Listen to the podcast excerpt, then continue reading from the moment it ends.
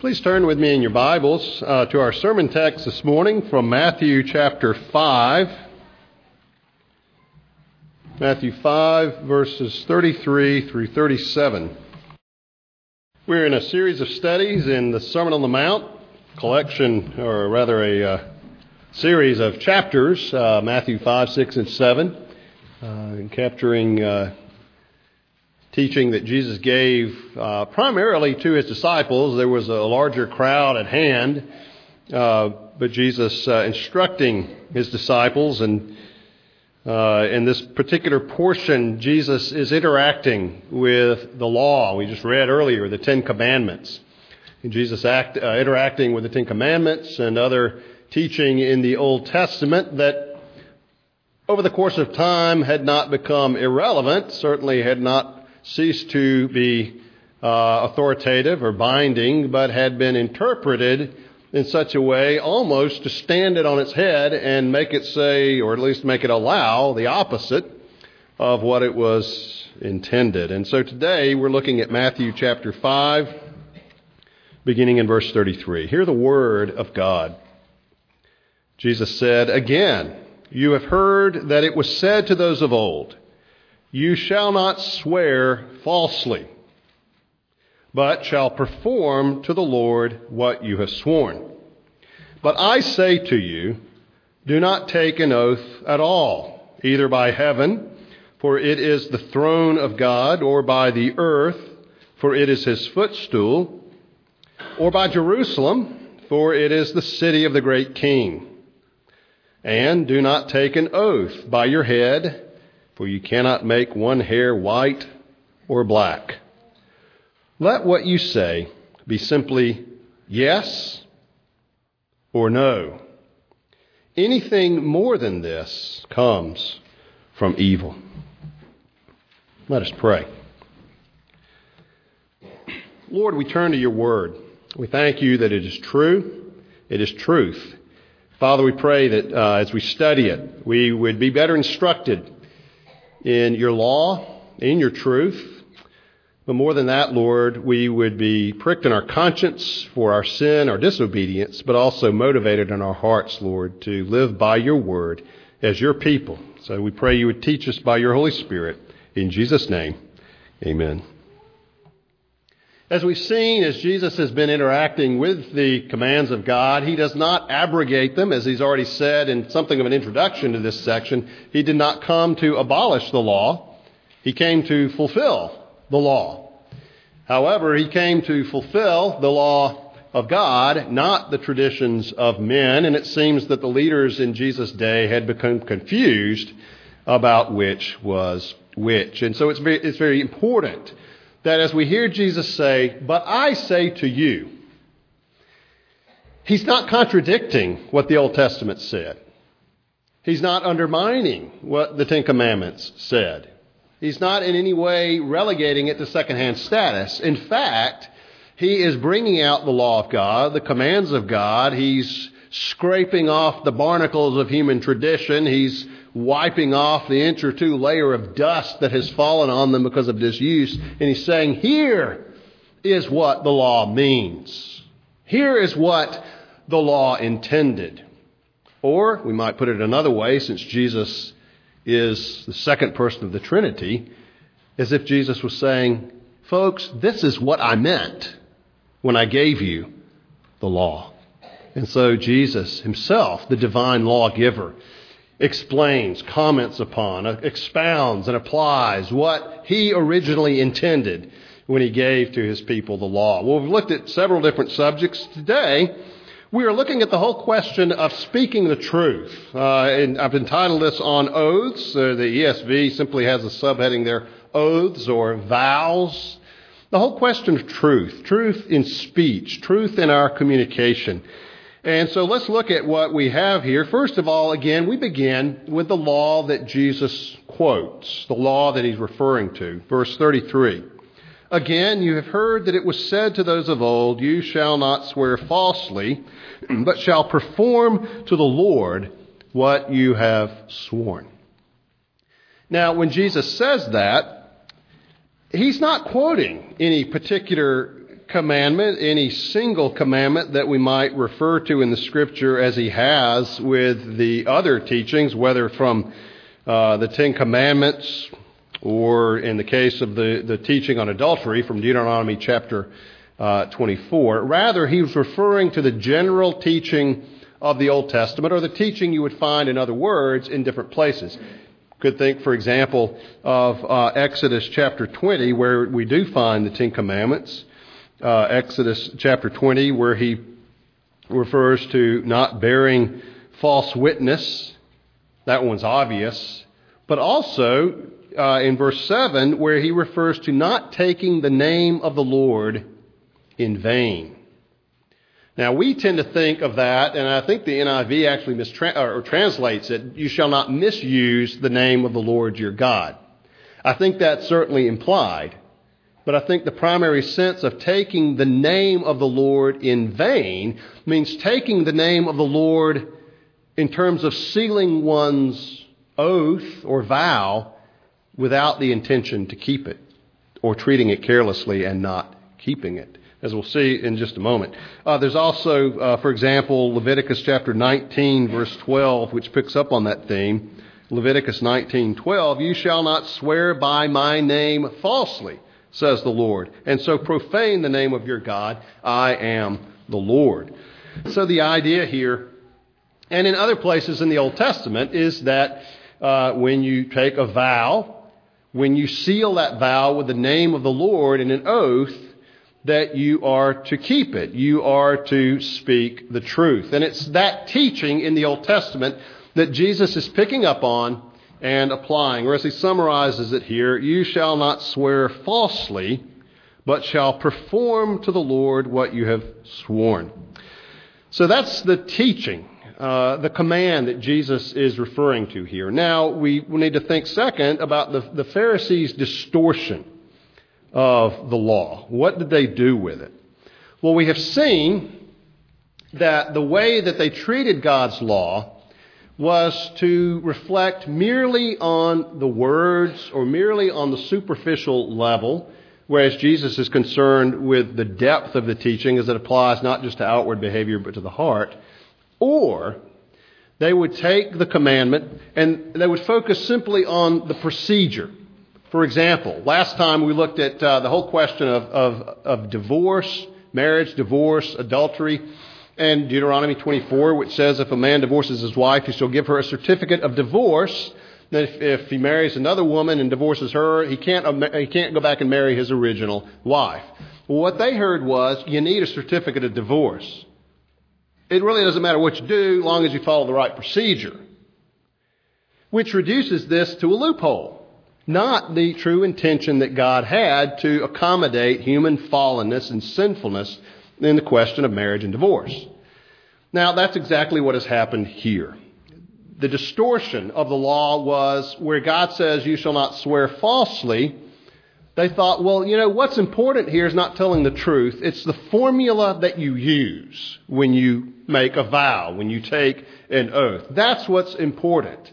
And they actually came down to the point where the whole legalistic, the whole code uh, in Jesus' day, which was summarized in the Mishnah, uh, expounded this and, and put this in writing, where they had one whole section given over to the question of oaths and, and, and how, when, when is an oath binding and when is it not? And they had such rules as this. One rabbi who said, well, if you swear by Jerusalem, you're not bound by the oath. But if you swear to Jerusalem, well, different story. Of course you have to do what you said that you would do. And so this whole thing degenerated into a series of rules that uh, were really almost trivial, laughable, and yet were taken seriously.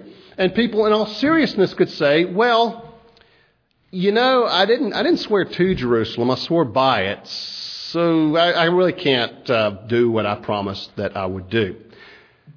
Jesus takes up this and it kind of sheds a little more light on it in Matthew chapter 23, uh, which you may know is a chapter that Jesus pronounces woes, uh, God's judgment on the Pharisees for different reasons, and this is one of them.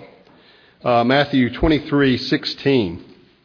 Jesus says, Woe to you, blind guides, who say, If anyone swears by the temple, it is nothing, but if anyone swears by the gold of the temple, he is bound by his oath.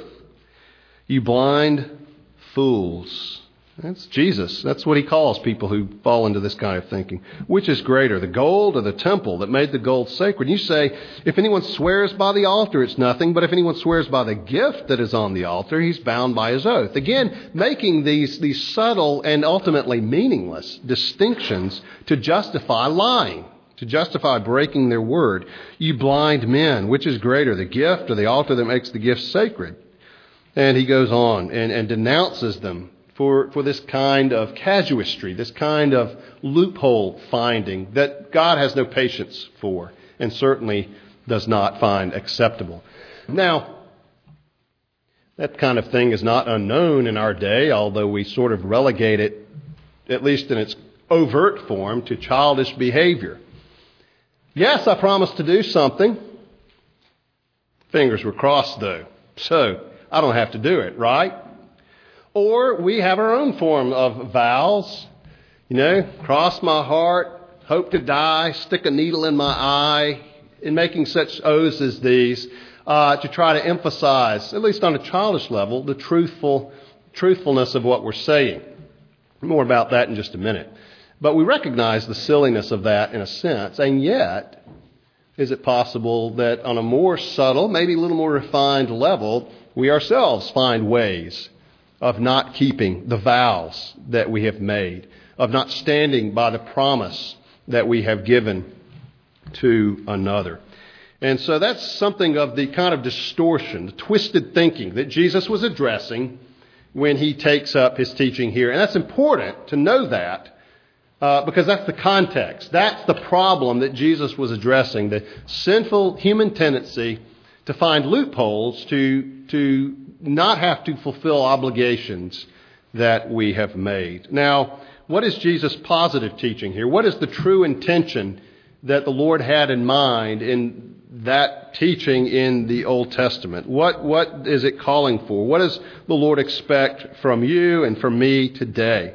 Well, in the first place, Jesus begins to question the, the formulaic thinking, the formulas that they had. Again, the distinctions that they make. Jesus says in verse 34, I say to you, do not take an oath at all, either by heaven, for it's the throne of God, by the earth, for it's his footstool, by Jerusalem, for it's the city of the great king. Jesus is saying, don't, don't take an oath by these different things as if somehow that, that excuses you from keeping your word. Because ultimately, God is in all of those things. Ultimately, God pervades this whole earth. Anything that you name, uh, the altar, the temple, uh, whatever it might be, uh, even your grandmother's grave, uh, God is there. It's His. He owns it all. He rules over it all. He's present in it all. And you're not evading the responsibility for truth when you simply say, Well, I swore on this and not on the Lord, so it's okay if I don't keep my word. The first thing Jesus does is to demolish that kind of thinking that found loopholes and excuses in the formula that is used. You can't avoid some reference to God for the, the whole earth is the Lord's, as the psalm says, it's the fullness thereof. You cannot eliminate it. You cannot get rid of it. All of it is before the Lord, and in all of it, you are accountable to Him for the things that you promise. But Jesus goes beyond merely uh, tearing down their confidence in the form, the procedure of the vows that they have taken, to what's really more important. Remember the question of divorce. They asked Jesus, Well, what do you say about divorce, Jesus? You know, do you take Hillel's more liberal, relaxed approach, or do you take Shammai's more conservative, restrictive approach to divorce? And Jesus doesn't even really address that. He said, let's go back even farther. Let's go back to marriage. Let's talk about marriage, not divorce. Now that's the real issue. What was God's design in marriage? Not how, how can I acceptably get a divorce? But what was marriage intended to be? That's exactly what Jesus does here. Now you could talk about the formula of the oath, the form of the words that this oath is, is contained in, but that's not really the point. The point is truth. The point is to be someone who says what you mean, mean what you say, and stand by it. Now that's where he says, he says, uh, in verse 34, do not take an oath at all. Don't put your confidence in the form of the, the oath. And then in verse 37, let what you say be simply yes or no. In other words, be a person of integrity. Be a person whose word is his bond. Be a person who can be counted on to do and stand by the thing that you have said. You see, that was God's intention. Not the procedure, but the end.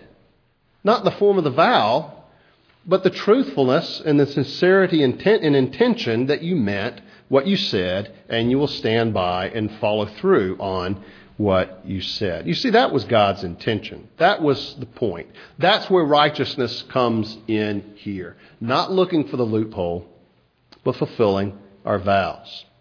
Now, it raises a number of questions, doesn't it, here? Does this mean that we should never take oaths or vows? There are those who have taken that position, the Quakers, the days of the Reformation, the Anabaptists, uh, took Jesus' words at face value here, I think without regard to the context, and said, well, no, you should never take any kind of formal oath or vow.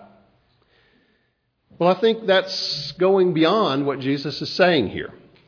After all, if you find in, you find in the scriptures that uh, in the Old Testament that it permits oaths, vows, even in God's name, Deuteronomy 10 verse 20, you shall fear the Lord your God, you shall serve him and hold fast to him, and by his name you shall swear. Any number of times, Paul calls God as his witness. For example, Romans 1 9, for God is my witness, whom I serve with my spirit in the gospel of his Son, that without ceasing I mention you in my prayers. And, and any number of times, God, Paul calls the Lord God as his witness. He's, in essence, making an oath, saying, God himself will testify to the truth of what I am saying to you.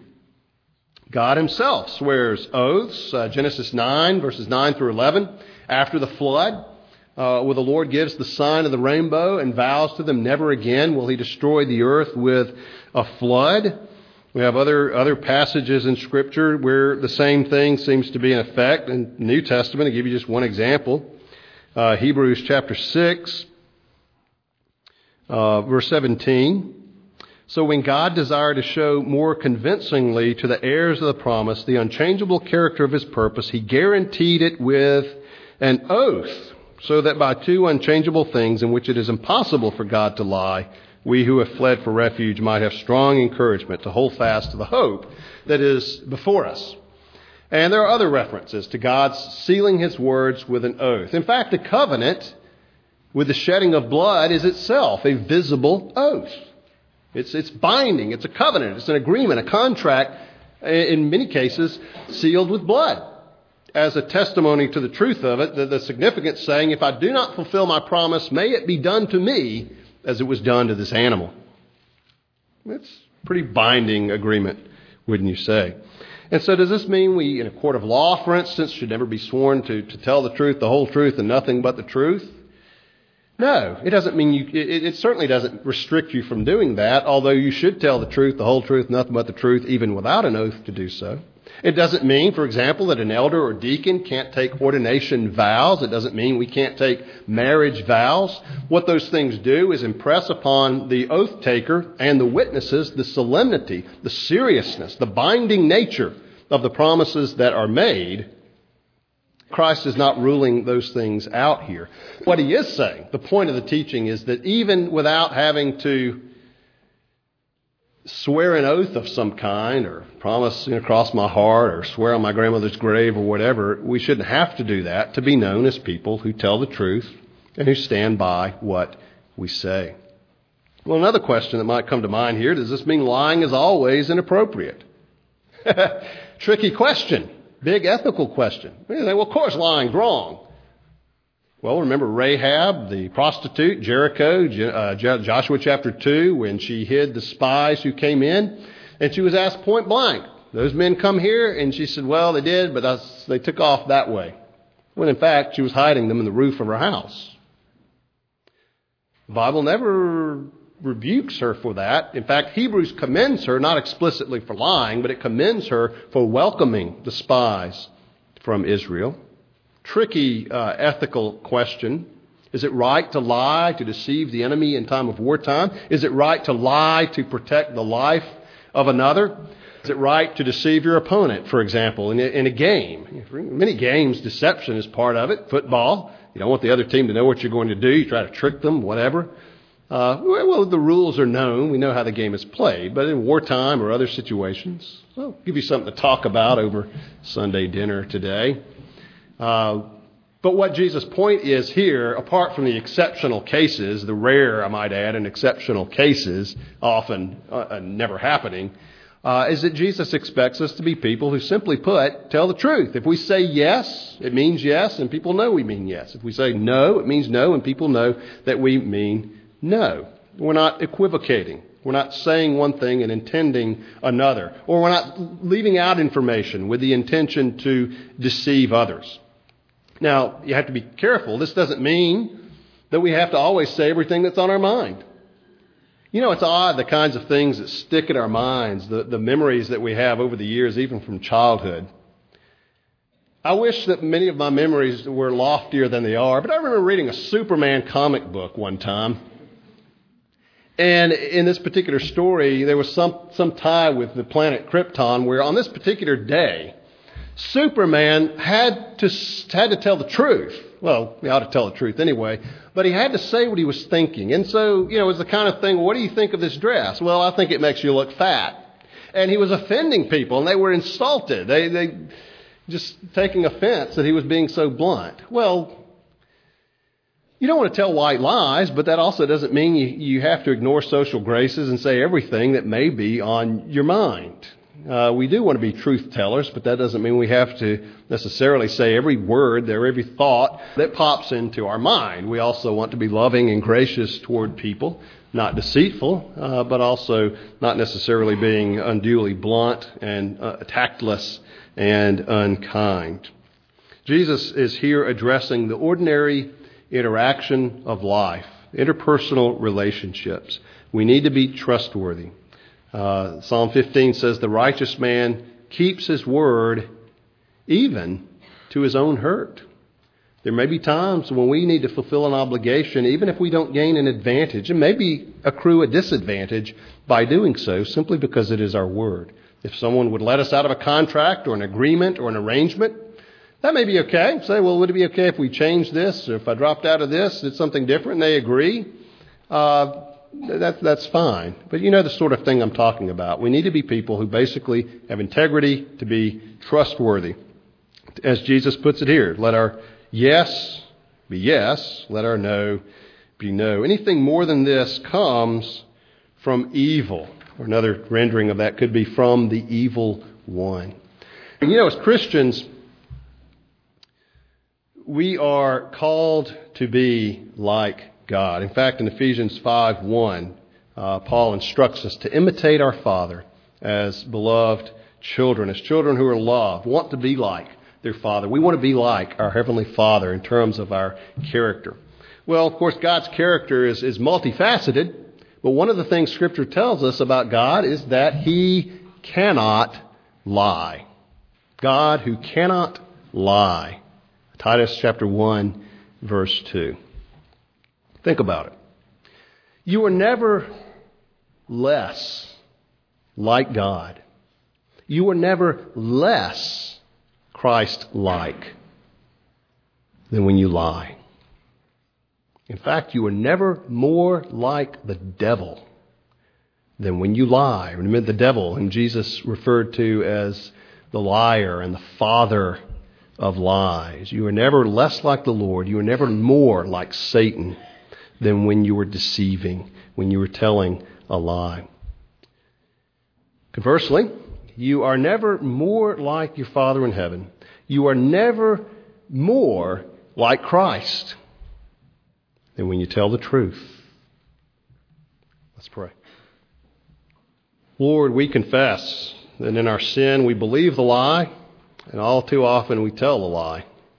But Lord, we pray that you would forgive us. We confess our deception, deceitfulness, our lying as falsehood is a sin against you. And we pray for the blood of Christ to atone for us, to cover us, to, you would forgive us. But Lord, we pray that we would be known as people whose word can be counted on, people who simply speak the truth. We ask it in Jesus' name. Amen.